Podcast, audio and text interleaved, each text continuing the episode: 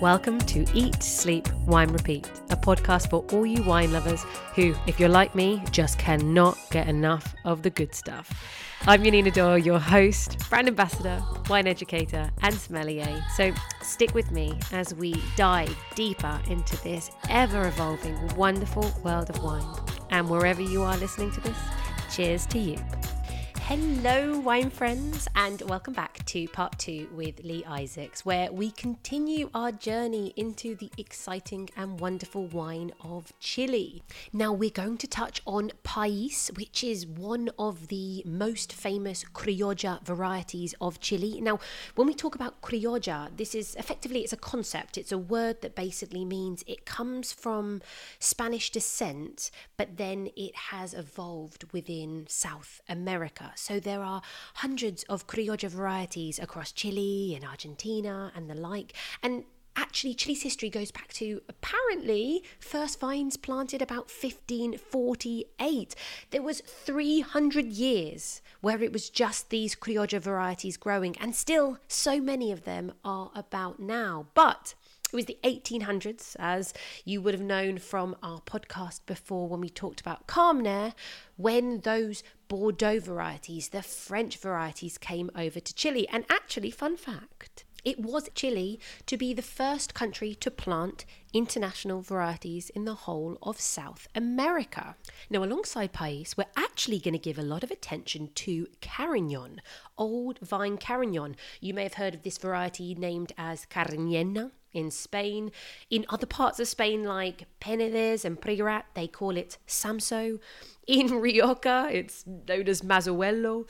In Sardinia, it's known as Carignano. So it has a few different synonyms. So this is all the same variety. And when it is old vine, it is beautiful. So we're going to be tasting some wines, some old vine Carignan, and discovering one of the associations that are really making waves in Chile, Vigno. Alongside that, we'll also be talking about Movi, another movement that you need to know about. So this is really just an episode to highlight just a few of the grapes, the regions, movements, appellations, techniques that are innovating, that are exciting, and that you need to have on your radar. So, without further ado, let's go over to the chat now. Are you ready? I feel like we need to talk about some of the other very exciting things of Chile. And I think one of the very exciting things of Chile is Vigno. So Vigno is Vignadores de Carignan. Okay, so what are your thoughts on Vigno? I think these people are really thrilling. They Okay, are, so- aren't they? So it was, I, I, I believe this was sort of like uh, 09, 2010, something like that. It's, it, that's the, the date I've got in my head. Like 12 businesses, right? 12, Yeah, it was 2010 when it became official. there it is. And, and you've got some big guys in there, or big mm-hmm. people, you know, De Martino and Torres, and then you've got some slightly smaller scale producers, like Miranda and people like that, saying, hey, we've got this thing here called Carignan, and we're not getting it right. It can't Carignan like this. Oh no, you did it again. Right, I'm shutting it down. I'm shutting it down. Yeah, Move shut on, it down move there, on. otherwise it's going to get out of hand. so not only right, Car- Carmen, yeah, there's a there's a little bit of traction, not a lot as we but there's a, there's a bit of something there. You go, okay, we can work with this. Carignan has. I, I went back through because I was really interested because I remember the first time I learned about Carignan and the stuff I learned about it in, in quite a formal way wasn't particularly positive. Right, Yeah, it was no in our dub- in our diploma, you re- you basically learn unless it's super old vine, it's shit and bitter and tannic Yeah. and yuck. It's the, the it. description of it in um, the Oxford Companion to Wine, which is of course required required reading for anyone in wine, but you know required reading for diploma and MW candidates is um, it was seen as being high in acid, tannin, colour, and bitterness, but not in finesse and elegance. Like mm. workhorse variety. At, at one point, it was the, it was actually France's most common variety because it was so widely planted in the Languedoc Roussillon. This was back in the days of super high volume. It doesn't really matter if the wine's any good or not. We just want liquid to put in a bottle. Right. Carignan's made its way to Chile. It's still got this. There, there was a lot of planting throughout the 1940s of Carignan, Yeah, yeah, yeah. and then as as Chile has become more modern, sort of like 80s onwards, Everyone's gone, oh, we've got some Carignan here. I'll forget about it, as you just said. Shit. Right, let's get some Cab Sauvignon here. We'll sell that. Right, let's get some Merlot in here. People know what that is. Forget about your Carignan. And I remember during lockdown, I did I did a few sort of Instagram lives because everybody was doing it, and I thought I can lower the average and quality here. I'm going to get stuck in. Uh-huh. And had Self-esteem issues. I no, I, I'm I'm factually accurate. But I had, I had a conversation with um with Liam Steevenson, Master of Wine, and we were talking about just different grapes and you know what would you like to see people think about, talk about, or what what, what you know what's an unsung hero, that sort of theme. Um, and he said, you know, Carignan, right? There's Yes. Old Vine Carignan in France. There's Old Vine Carignan in Chile, and this stuff is amazing. So going back to your you know Vigno, um, for these guys you know, 12 years ago to go, right, we're going to stake a bet here on this variety that nobody really understands. Nobody actually, right, nobody, nobody, right, has gone into a wine shop and have gone, um, I'm looking for some red wine. Have you, uh, have you got, Got any Carignan?" Carignan from Chile? Right, they've not asked for the first bit. They've certainly not Nobody associated ever with the in the second world. bit. I hope someone right? has. It's not happened, right? Um, and so Vigno saying we want to really get behind this variety, and not just get bright behind this variety. We want to do it properly, but for the right reasons. We want Yeah, this to be sustainable, environmentally conscious. We're going to put a load of stipulations around it. So my understanding is when they started, um, it had to be Carignan, all had to be from the Maule, and it had to be 65% minimum old, dry farmed stuff. So unirrigated, bush vine, head. br- So like you, you're not just right. It's mad, right? You're a business trying to make money. I know what we're going to do. We're going to plow time and money into this thing that nobody's asking for, but we're going to make sure we make it as hard as possible as well. All right, so so you want some Carignan? Yeah. Can I just have young vine, really productive, double guyot? No, no, no, no, no, no, no. We want really old stuff. I'm not going to get a lot of fruit off it. Don't care. Right. Look after it. That that's the kind of movement wine needs. I know there's a huge thing now that the wonderful Sarah Abbott, Master of Wine, is leading the Old Vine Ah, Conference, which is absolutely. Mm-hmm. vital, uh, and she's phenomenal. Um, I, I've not talked a huge amount to Sarah personally, but when I have, she's been nothing but helpful, willing of her time and knowledge. I know other people who, who sort of interact with her a, a lot more, people on the MW program. It, she's one of those people you never hear a bad word about, ever, at, at all.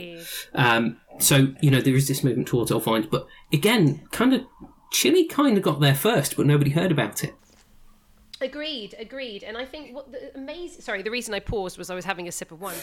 Um, I, I've driven you to drink. There we go. Uh, yeah, that, there you go. There's a quote. What I think is just really interesting that just what you touched on was that it was a this this didn't start this wasn't an appellation until 2010. This was literally just like Andres Gillmore was the person who really pushed this because he believed in the quality.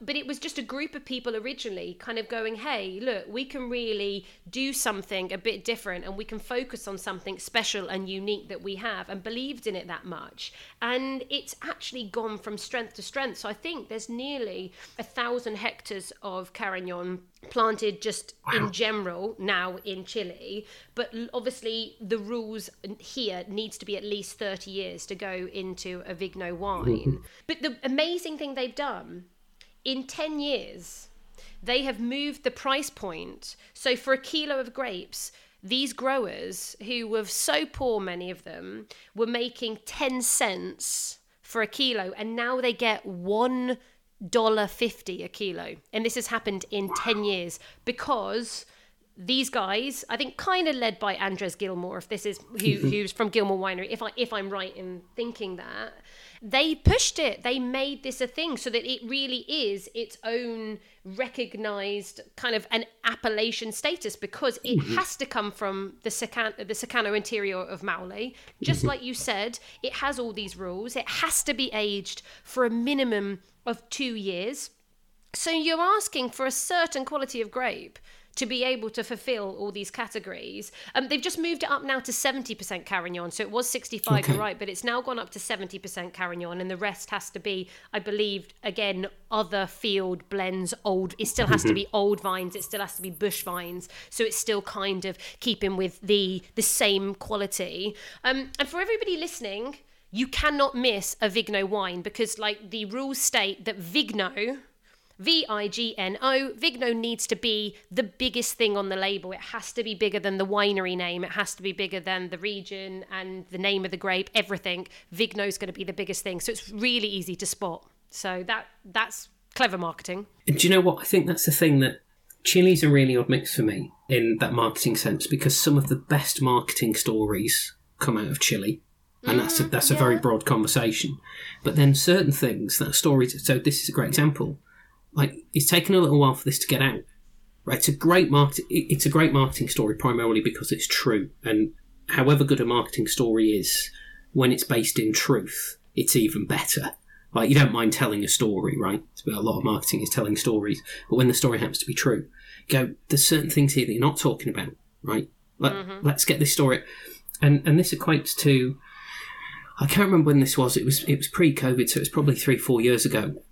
There was a big thing in the national press here in the UK about the price of milk, right? And suddenly the entire public realised that a lot of produ- farmers, producers of milk, weren't being paid fairly for their milk, and everybody mm. went, "This is this is atrocious. We've got to pay these people a fair price. To actually, what this costs."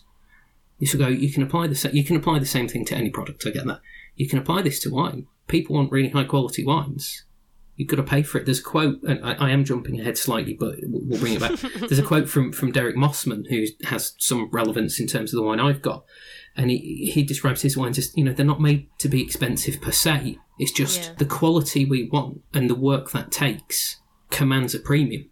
That's a fact. Mm-hmm. And and the sooner we accept that in all different things, not just wine, the better. But the more we can get that marketing story out, and Chileans are great at telling stories. Oh, yeah. The only the only people perhaps that might beat Chileans for telling stories are South Africans. Right, the Afrikaans tradition of storytelling is phenomenal. Chileans run them a very, very close second, in my opinion, from people I've heard tell stories. There are lots of great storytellers. Uh, I'm not amongst them. But you know that the, the, the way and, and, you know you you've spent a lot of time in Chile and worked with Chilean wineries. You, you hear them tell that story. That there's, it's just different gravy when they tell that story. There's mm. so much potential here.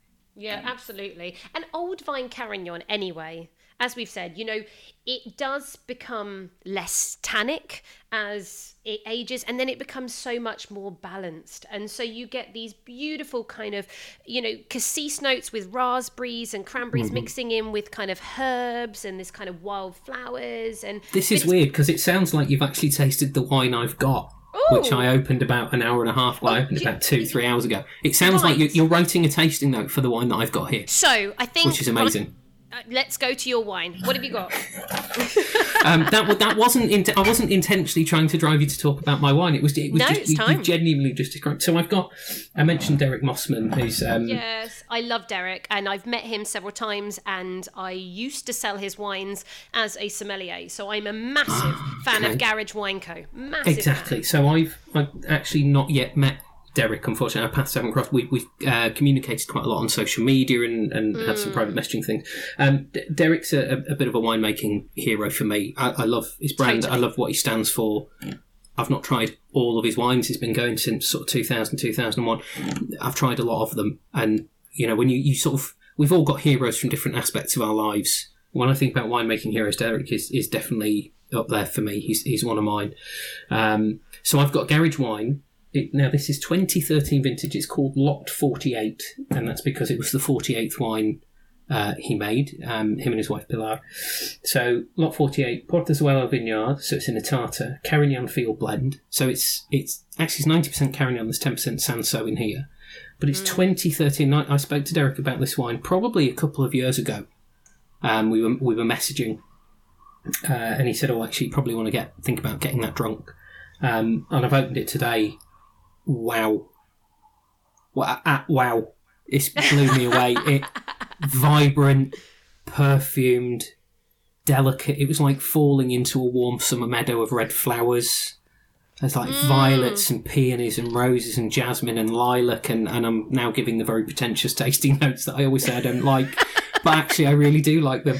Um, and then, it, and it, it's everything you said. I got hit with this like raspberries, but like this wine's well, it's 2030. It's nine years old. Those raspberries are so fresh and pure, and then That's amazing. strawberries, and then there's spice, and there's like a there's a little jolt of kind of minty menthol. It's neither mint nor menthol. It's like in between, perf- but perfectly.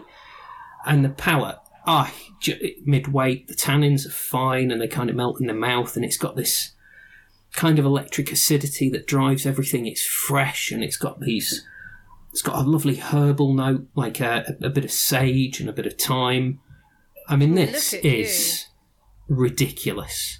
It is, there is no need for an old vine Carignan that's got nearly 10 years on it in the bottle to be this good. And I'm pretty sure it's illegal in 40 states. Do you know how much it costs? Because I mean, I can always check this out later. Do you happen to know? I, I, I can find out. So, And and the thing is, you've held it back. So to buy that wine now is not going to be possible. But it goes to show, even what is a current vintage release now, because Um, people, if they can behave themselves, can buy it and know it's going I to last. the current is like 18, 19, because Mm. it, it spends a couple of years in old, old oak. So Yeah. I think current vintage is probably 18, 19. I, so I bought this from Noble Green, but I bought this, ah, 20, 2019? I've, so I've, I've had this for a while. I paid 27 quid for it.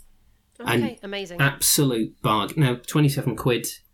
I, I think the economics of wine is, is quite an interesting conversation, but not one for here. 27 quid's a lot of money on a bottle of wine for anybody, right? Certainly, that you know, the, I, I imagine that most people like us, um, it's a lot of money. Ah, it's, It's worth still- it. yeah, it's worth it. Wow. Okay. That's one of the best 27 quids I've dropped on a bottle of wine. Fact. Ever. Wow. It's Okay. brilliant. I'm. Do you know? And but then everybody, anything from Garage, Garage Wine Co. You are going to get. He is small. He's quality focused. Um, it's it's very artisanal. He works with people of the community. He's got. But we'll talk. Do you know what? We're going to talk about him in a minute when we go on to the Movi. Yes. movement. So we will pause on Derek. He will get his fame in a moment. Let's. I'm going to finish off with my wine because my wine is also a Carignan. My wine is actually is yours actually Vigno. No, not this His, one. he hasn't. So we don't know exactly what he's done. My one is. So mine is. And actually, what's nice, I think you, I think you mentioned about Vigno. It, there's no rules like it has to be small producers. It can be large. It can be anybody as long as they follow those rules and Yeah. they have the right focus, right? So Torres, I've got Miguel Torres, who actually, conveniently, it says on the label, pioneer in Chile since 1979, which is useful for me. So I don't even need to know the date. Torres is an amazing winery. I mean, they are they they kind of set up in Curico, the region Curico which is south of uh, Colchagua. And basically, he came. He's from came from Spain. Loads of money to invest, and he was the first. He brought the first stainless steel tanks and pneumatic presses to South America.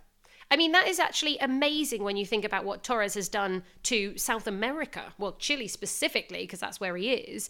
And he also brought along, as if that wasn't enough, a whole load of French barrels. So Miguel Torres alone changed so so much. So Torres, I was going, I was going to compare him. To, just hear me. I was going to compare him to Oasis, but that's not fair.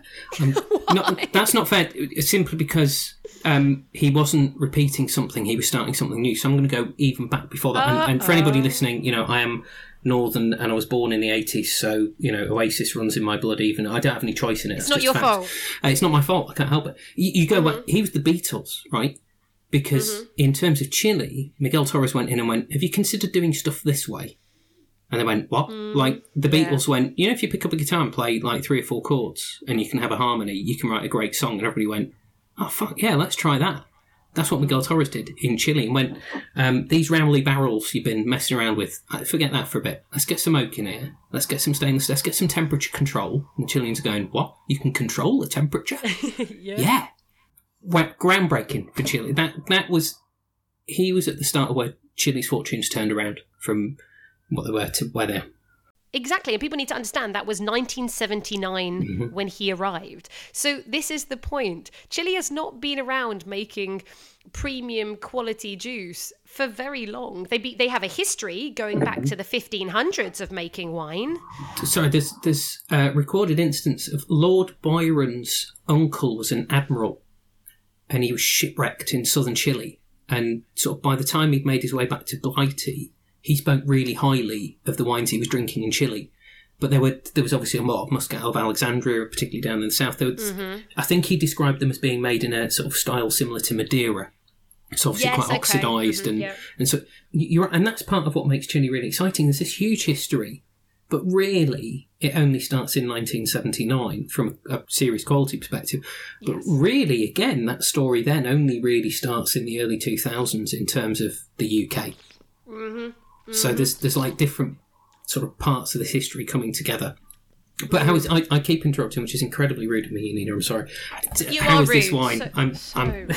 I'm I'm I'm not dreadful. inviting you back. Um, no, I this wouldn't. one- do you know what? This wine is, is is actually pretty good. This is a 2016, so it's interesting. We both had some Chilean wine on the shelf for like a really long time, waiting Mm. to be opened. So it's been a good opportunity, hasn't it, to to open up a bottle of Carignan each. So this is 2016, and this is from Maule, so above. Yours is from Itata. Mine is Mm-hmm. um, slightly further north, just above Itata in Maule. And um, th- very different from what you described in terms of mine is very muscular. Mine is very, very grippy. There's this lovely, like, much more of the.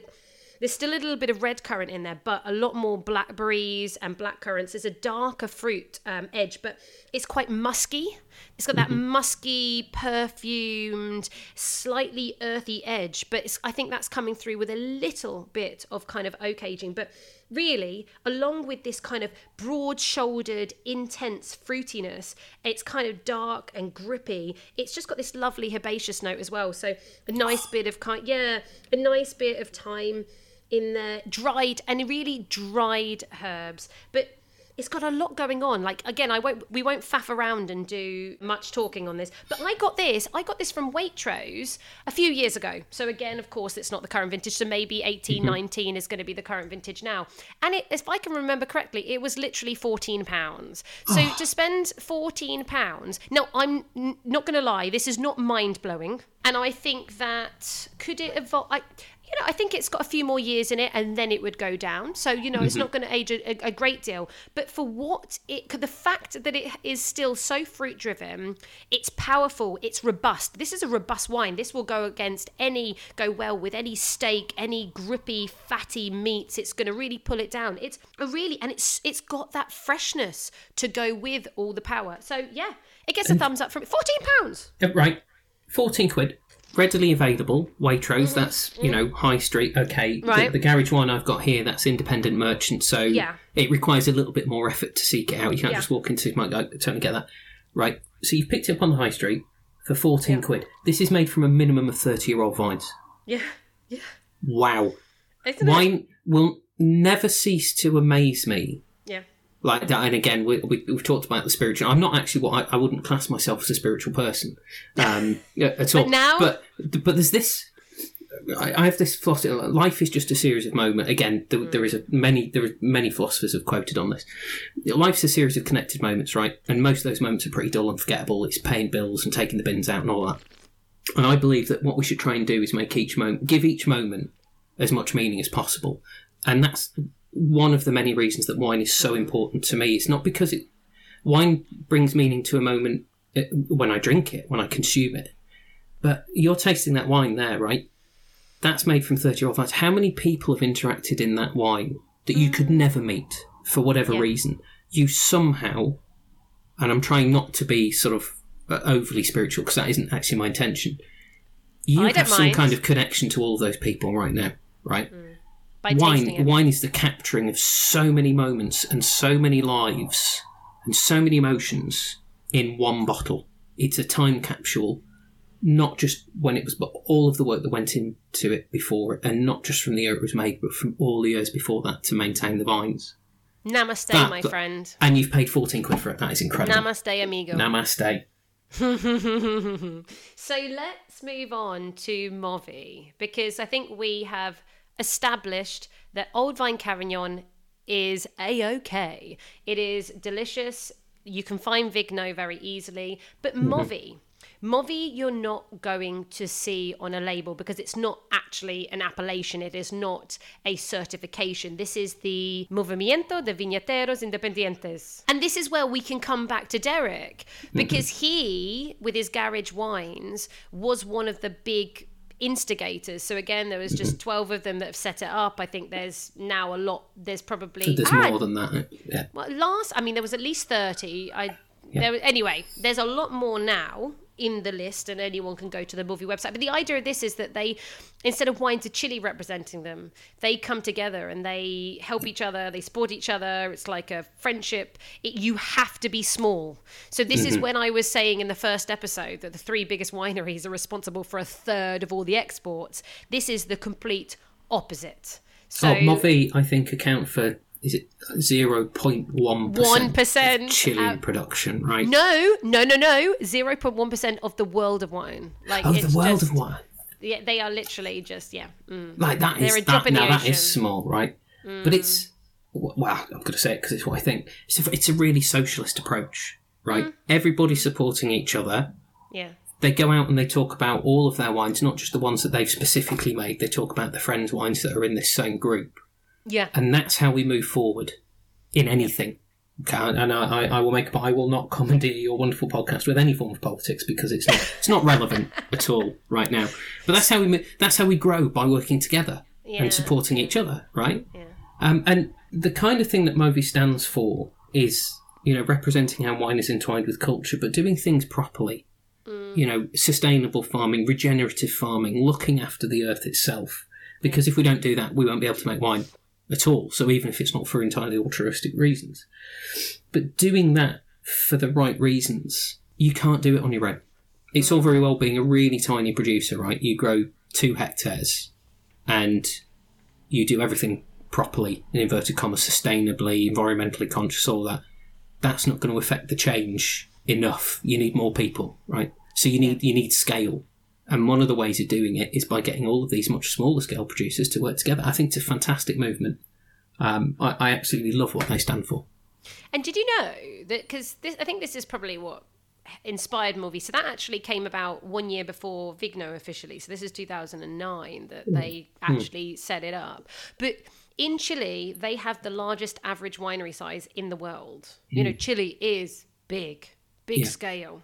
And so this is so nice. And so one of their rules as well, which I really like, is that you can't have any marketing people at a tasting. It has to be either the winemaker or the owner. Yeah. That's it. And I think, you know, and that gives people a real understanding of what this is, right? I've got this written in my notes, and I'm, again, it's quite clever, so it's definitely not original. I think I've got it from their website, um, where they said wines made on a human scale. And also, you know, it's pitching that and saying it doesn't mean that big stuff is wrong or bad or any. uh, that, that's not that's not the con- that's a different conversation, which is an interesting conversation, but it's a different one. This is wines made at the really small scale. Like this is the dirt under the fingernails thing, and the stuff being made here that we, we wouldn't get to try anywhere in the in the UK. But by doing it this way, there's there's maybe opportunities, and these wines have are, are just as valid as anything else. But they often get overlooked because they're small. They don't have big marketing budgets. They can't afford to send X amount of samples to UK buyers or US buyers. that can't afford to fly over to the UK for a week and tram. Ra- They've got to find a different way of doing it, and that's what they're doing. And it'd be, it'd be really easy when you're this small to not bury your head in the sand, but just go, I do what I do. I'll never achieve anything, but it's a living. Well, hmm. fair enough. I'm, I'm not knocking that at all. In case it sounded that way, it wasn't my intention. But to go right, let's find a way of making a difference with wine, this most hmm. wonderful of things. And I think actually for everybody who's listening in England, a really good place to start actually if you want to look for apart from garage garage is part of the Movi and they also garage, and, garage. yeah, and, and and they're part of vigno as well. They're they're in both. Yeah we're both big fans aren't we? But so they and they are actually big enough and derek is just a superstar that he and he's made some very clever decisions that you will mm. find him in lots of independent wine merchants. So that's look for garage.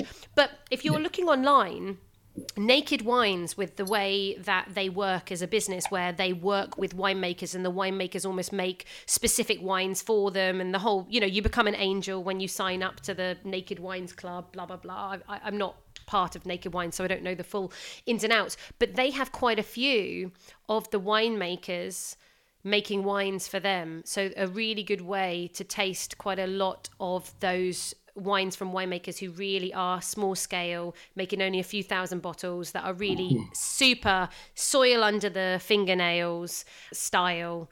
Mm. Naked Wines is a good place to, to find a few of them. I think I Latina, so that's um, mm-hmm. Irene Paiva, so an amazing female winemaker, and actually another female winemaker, Constanza Schwader. So she she mm-hmm. makes some wines, the Kimbao wines in Naked. So there's a few. There's a few that people can look out for. Definitely. You know what we're seeing with just I suppose bring this back to the Carignan because it's something that occurred to me, and again, it sort of fits the narrative of Chile where, where Chile's tried to be, for a long time, tried to be what people wanted rather than being what it should be.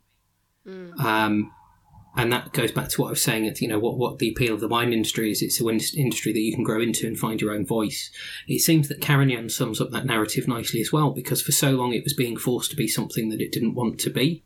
Mm-hmm. And finally, thanks to all of this great work in Chile with people like Movi and, and it's kind of found its true identity. And I, have already referenced this person before, but Kierkegaard said the most common form of despair is not being who you are. And Chile is finding out who it is. Movi are pioneering that, VIGNO are pioneering that, and these old vine expressions of Carignan, it's finally figuring out who it really is rather than what some people want it to be for a commercial reason. Yeah. And I think the exciting thing is, like we've talked about this, the small scale. We've talked mm. about the old vines. And this is where I think Chile now gets to lead. And this is what sets Chile apart from many other places. It's those old vines. And yeah. it's we've we haven't touched on old vine Pais. I mean, Pais is perhaps the unofficial great variety of Chile and it certainly mm-hmm. should be right you know and actually yeah. there's a decent amount of pais planted in Chile and the, although pais is actually planted across the whole country you can find it across the whole country the majority is Maule and further south. So Maule, mm-hmm. Itata, and Biobío. And this is where you've got those 200, 300 year old vines that are just gnarly and knackered and twisting and oh and you, have got a producer I think called Leo Erazo oh who's my got God, who yes. makes mm-hmm. pais that, mm. from vines planted in 1789 oh my god that's like 200 1789 there's there's loads of vines we'll say loads vine making fruit off vines planted in the 1870s mm-hmm. like and this is pre-phylloxera rootstock this is original. Like, this is pro, like, this is uh, like this is like what three and a half Joe Bidens, right? This is uh, this is mega old, mega old kit, right? It's got Keith Richards' fingers, but it but it still rocks, right? You look uh-huh. at Keith Richards' hands and you go, you can't play the guitar anymore. Oh, he can. Right, these ones two hundred years old. I'll yeah. I'll show you what we can do incredible. And to be fair, these Pais vines could probably give a better presentation than Joe Biden. Do you know what I mean? They could do it. yeah, they would definitely be more. Which, like the the difference here is is you're sort of tasting this Pais from these old vines, and you're not asking the question, "Is this the best you've got?" But um, anyway. I, I, moving uh, on, we don't do politics. So. I said we weren't going to do that. I apologise. No, we're not. We're not doing it. So you know, the thing is with Pais, which is amazing, and it's like that it's really resistant to disease. It's resistant mm-hmm. to heat. It's resistant to drought. So much so, actually, other producers in Chile now are actually using the rootstocks of Pais in other places where, for instance, you know, of course, there's no phylloxera in Chile. That's something mm-hmm. as well. We haven't even touched on how incredible, you know, and unique Chile is. It's the only country in the world without phylloxera. But mm-hmm. they might change their rootstocks for nematodes, other bugs, or different soil types and whatever. And the fact mm. that Pais actually is just so resistant to disease and drought, it's an amazing rootstock to graft different vines onto. And a mm-hmm. lot of Chileans are using that now. But it's a, oh, I love Pais. And I think the future could be Pais, where we ask for less oak now, we ask for less alcohol. You know, I always say if I'm describing Pais as a grape variety, it's like. It, so if Pinot Noir and Gamay had a love child, and that love child went a little astray, and like had a really bad criminal teenage years, but then kind of sorted itself out, but still has all the tattoos. You can see like all the piercings, but now they've kind of got a pretty good job. But you're like, oh yeah, you, you are right. They carry their history on their body. That's Pais. Yeah, it's got a respectable job. You go, oh, what did now, you do when you grown up? I used to be in a, I was in a punk band, uh, and I used to tip over bins because I was so totally, punk. Yeah, or ca- or cow tipping. You know, they would push over Uh, cows. Ah, love a bit of cow tipping. It's- No, you can't. Does anybody actually do that? Is that I- not just like an urban myth? Do people actually tip Uh, cows? I, I can't say anything until I have um, a better legal team, so best leave that one. best leave that one there. But no, Pais is so the really interesting thing, and there's loads, you've already said a really interesting thing. There's another interesting thing, right? What was the other interesting thing? The Pais, and you've mentioned you know, in California, it's got Mission, uh, in Argentina, Criolla, um, Mm-hmm. all the way back to the Spanish Listan Prieto. This grape variety, its ultimate history, is the Oh, history yeah. of human Oh. movement. Oh, totally. You, you, you pick it up from Spain's Listan Prieto. The Spanish head over to the Americas. It ends up in America called Mission, travels south. Now, that is, I think that's quite a profound thought, which should tell you that it's not actually my thought. That came from uh, a very, very good friend. thought. I don't have any original thoughts, no. But that, that um, came from a very good friend of mine who she was studying WSET and I was teaching. Uh, a very good friend of mine based in Barbados called Onika, who you, you should. Uh, Onika Johnson, you should, Onika John, you should most definitely follow her on social media. She's brilliant. Okay, Um, But she came up with that, you know, this grapes and overall are the history of human movement, but this grape particularly, Pais. It's that again. It's this this sense of history that this great variety represents, and then you look at what it can do, and it's again, it's you know, there's really varied styles out there, and all of them are engaging and, and interesting. Yes. And you know, interestingly enough, just like in part one, we said everyone go and get your Carmenere because November the 24th is Carmenere Day. Well, Beaujolais Nouveau is also coming Ah, yes, up. Or it actually, it is. depends. It depends on when this podcast comes out. I need to work out. Anyway, either it's coming up or it's just come um, or it's just happened. I'm not sure. And um, so, obviously, Beaujolais Nouveau. We that's Gamay. I already told you that Pais has. You know, I've described it as a bit of a love child of Gamay. Well, Beaujolais Nouveau is all about drinking young.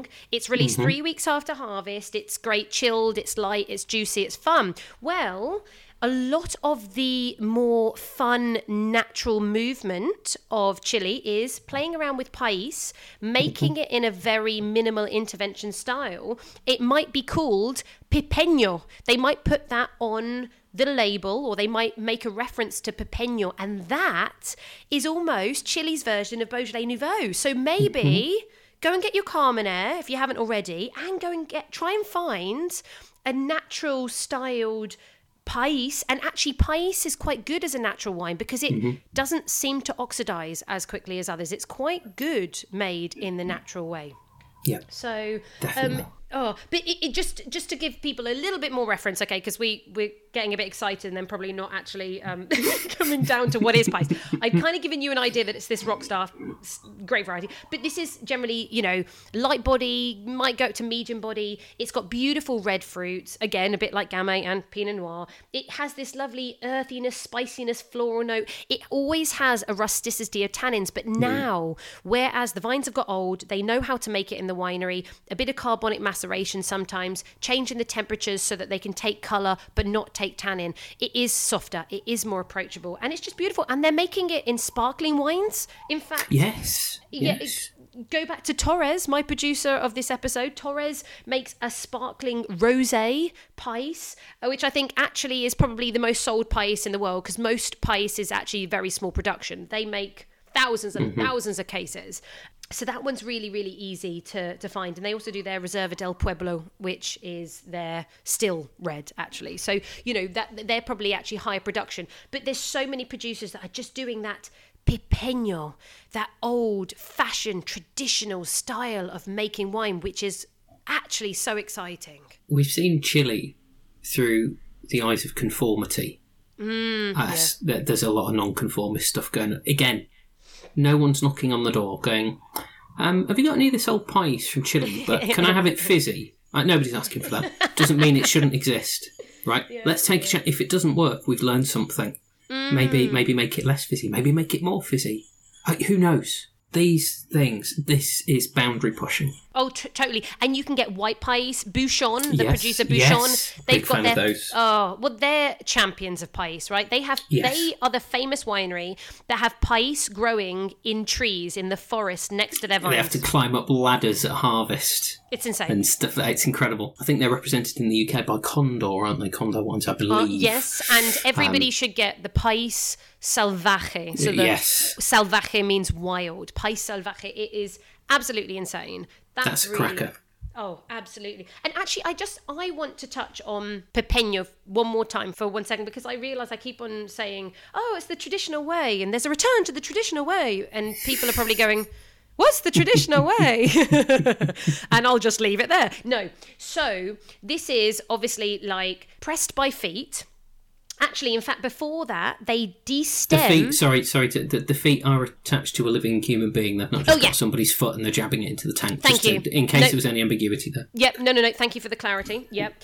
Before that, though, because I jumped ahead, they they destem very often unless they're doing carbonic maceration, and they'll destem with a thing called a zaranda. A zaranda, which is this like destemmer with made from bamboo. And it has this way, especially with the Criolla varieties, that you can you can, it's a much more gentle way to mm. destem. So you get this softness with the tannins, which I just think is beautiful. So already they've used this bamboo destemmer. They're pressing by feet, and the feet are attached to humans, as you've clarified, which is great. They ferment in these like native beach casks. So they it's called raulí. It's a special yeah. Chilean wood and it comes from their their forests and then they often after fermentation age them in these pipas and that's where pipeño comes from pipas mm-hmm. which are like these pipes made from they're like these vats made of raulí wood the whole thing is is so beautiful. If you go to the outback, if you go to Maule and Itata, where there's all these bush vines and it's not organized rows of vines. There's still people going around on horses. It's so. Mm-hmm. This is where, unfortunately, people can't afford to live properly. It's a it's a whole different world in Chile down there. But you know, this you'll see people selling on the street these pipeños or actually chacoli um, and uh, chicha. So I think it's chicha, but they've all got these different names Yeah. uh, for basically just natural. You know, wines that they make from their vines in their garden for their family. Chicha goes back to the, you know, when vines were first planted down here in the 1500s and the, the, the native population, like the Mapuche, would go and, you know, the, Mm. the Spanish were coming in and planting vines and the Mapuche would come and just eh, not tear the vines back, they'd steal all the fruit to make chicha. So Mm-hmm. going like, oh, yeah, we'll, we'll have that. We can get some booze out of it. Thanks very much. You know, so Yeah. again, history, and we, you look at us here in the UK and we, we, we're kind of getting really excited about Qvevri production and the old Georgian ways and things like that. And you go, well, and that's great. And there's there's some real stories there. These raulí barrels and the tinajas, are like again clay pots. Oh yes, they were doing yeah, it in Chile. tinajas. You know, Mhm. so we're going to have that conversation. Let's get Chile at the table as well because Mm-hmm. it deserves a place there. Yeah, agreed. And I think that this is the thing. For far too long, Chile, what they did was they focused on exports and they said, Mm-hmm. what does the market want? Oh, they want, we need to do high yields because then we can produce lots of cheap, juicy, easy drinking wine. And they, they delivered and they delivered beautifully. But now it's about showing actually what is Chile's identity. Let's not just focus entirely on what the market wants. Let's focus on diversity, of which Chile, that is always, that was my message when I worked for, you know, we're talking desert in the north, glaciers in the south, the mm-hmm. Andes mountain range to the east, and this beautiful Pacific. freezing Pacific Ocean. These four natural boundaries, it's this incredible, skinny, long country with like literally every type of climate, every different soil, every different terroir, beauty It's- in abundance. Viticultural paradise. Mm. Low disease pressure, vines. no phylloxera. Phylloxera can't get in because of the four boundaries you've mentioned. Yeah, and strict rules. diversity of terroirs, very strict rules. I remember getting off a plane in Santiago and I had a banana skin. Yeah, and they so took it I'd off eaten you. the banana on the plane. I got into a lot of trouble. Well, Um, did they? They can fine you. They can fine Yeah, they can. I. I, I didn't because I just went, oh, look at this stupid Brit. Um, uh, which, which indeed I am stupid and British. So, um, but what they did do was, was they threw the banana skin on the floor and then said, you can walk out the door. And I tripped over it and it was hilarious. And they filmed it. And uh, I got 250 pesos because it went on there. No, all of that didn't happen. But yes, Ha, I, ha, I, ha. I got off the plane with a banana skin and it was like, what, what do you think you're doing with that? It's like, it's a banana skin. Uh, you're not bringing that in, son. Um, you know, but you know they have those those rules for a reason. It, it is Very it strict, is but it's absolute paradise. worthwhile. Yeah. So everyone get down, and then we've talked about Pais, we've talked about Carignan, but go and check out the Muscatel de Alexandria. I think you know you mentioned that that there's lots Mm-hmm. of old vines there, and many of these same the the Movi movement. These winemakers they're working with old vine Muscatel. There's Cinsault, old vine Cinsault. Mm-hmm. Oh yes, yeah, God, right?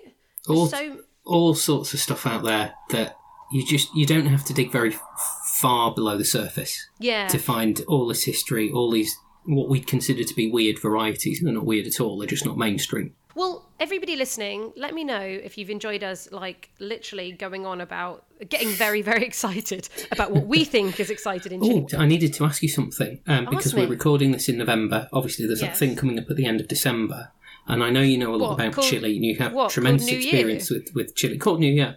Um, do you know what Chilean winemakers like to eat for Christmas? Oh, I don't. Uh, I would have gone with steak and barbecue and meat. No, Chilean winemakers at Christmas they like to eat mince pies. What? Do they? Min- min- mince pies, pies, pies, pies. Oh, oh shit. No. That. Oh god. Yeah, just edit that out. It's not really that good. It's funny on paper, that one. Oh god, no! Do you know what? It kind of is funny, and regardless of it whether it's funny or not, it's actually almost slightly um, awkward. So I'm going to keep it in. And on and and on that note, Lee, I think we're done. I think so. We Um, have killed the episode, Lee. Thank you, thank you for sharing. Oh my god! I honestly, I told people in the episodes before that you have more passion than me, and I do think you do. And I, I think together, I don't know if we've we've like maxed it out, and everyone turned off, like we went to a frequency where they couldn't hear us anymore. Um, well, hopefully they, they couldn't hear me. What, what they've probably got is just me doing a Charlie Brown song. Wow, wow, wow, wow. Uh, Um, what what I did want to say, I, I've got to make sure I get this in before we go off on, on other tangents. Is and I'm not saying this because you've asked me as a guest.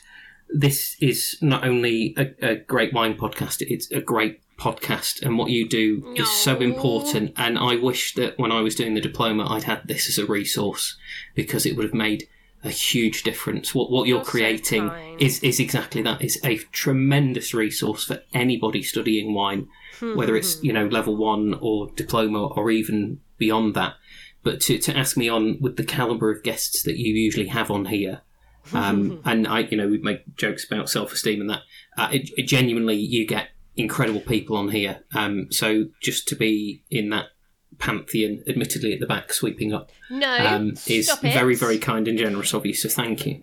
And to finalise from my side, and for everybody to understand, apart from the fact that I love talking with you and I admire your passion and you energise me, and I think more of us need to be in this world talking about wine in this way, right? So that's why I wanted you on here. But you have started your podcast, and everybody needs to go and check out the podcast, The Maker and the Merchant, because you're like three episodes in.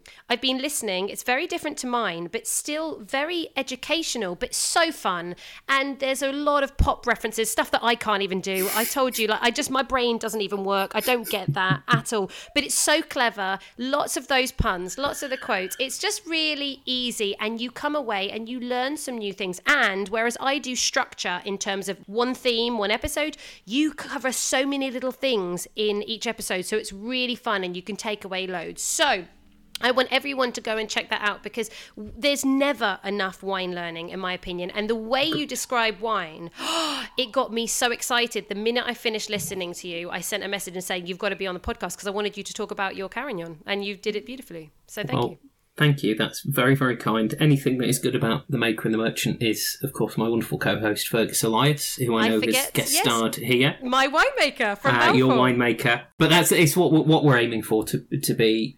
We made a point of not trying to be like as much as we admire your podcast. We we, we can't do what you do. We're just not good enough to do what you do. Oh, stop it. So we do we do what we do um, in a very different way, and you know, hopefully people enjoy it. But that's very very do what you you to say. do and do it best. Exactly. Nobody is like you but you. So be you. Uh, as as Shakespeare said, "In all's well that ends well, no legacy is so rich as honesty." And there we go. Signing out. Thank you, Lee. No, Much appreciated. Absolute pleasure. Thank you. Bye. Take care. Bye. So I really hope that's got you super inspired to go out and try more exciting Chilean wines. And we just touched on a few of the new associations. There's Chanchos Deslenguados to check out, or Colchagua Singular. There's Sloveno, Casablanca Off. So check out these associations, see what they're doing, and go and search those wines. Now, to finish off, I have a quote for you from a man called Ralph Waldo Emerson, known widely as the man of letters in America. Sadly, not South America, but you know, I wanted to find a quote that, you know, had some meaning after all those quotes that Lee has been able to just pull out of his hat. And so, Ralph says in this quote Wine is both the manifestation and the bearer of spirit to the soul. I shall leave you all to contemplate on that meaning. Right, to let you know what is happening next week, I have a really interesting guest. I am talking to Carlos de Jesus, who works for Amorim. Now, have you ever really given consideration to where your cork comes from, how it's made, how it got in the bottle? Well, Amorim is the world's leading company in the cork sector. And so we're going to be talking about sustainability, about the cork trees in Portugal, how they make the corks, and so much more. So I hope this is going to be an education for everyone because certainly there's so many questions that I have to ask that I have no idea about the answers. So make sure you join me back here next week. Make sure you've subscribed if you haven't already so you don't miss an episode. Like this podcast, share it with all your wine loving friends, take a screenshot and share this across your social media platforms. And if you have the opportunity to leave a rating on your podcast app, please do as it makes the podcast more discoverable. Be kind, be happy this week, and I'll join you here next week to talk about cork. Cheers to you.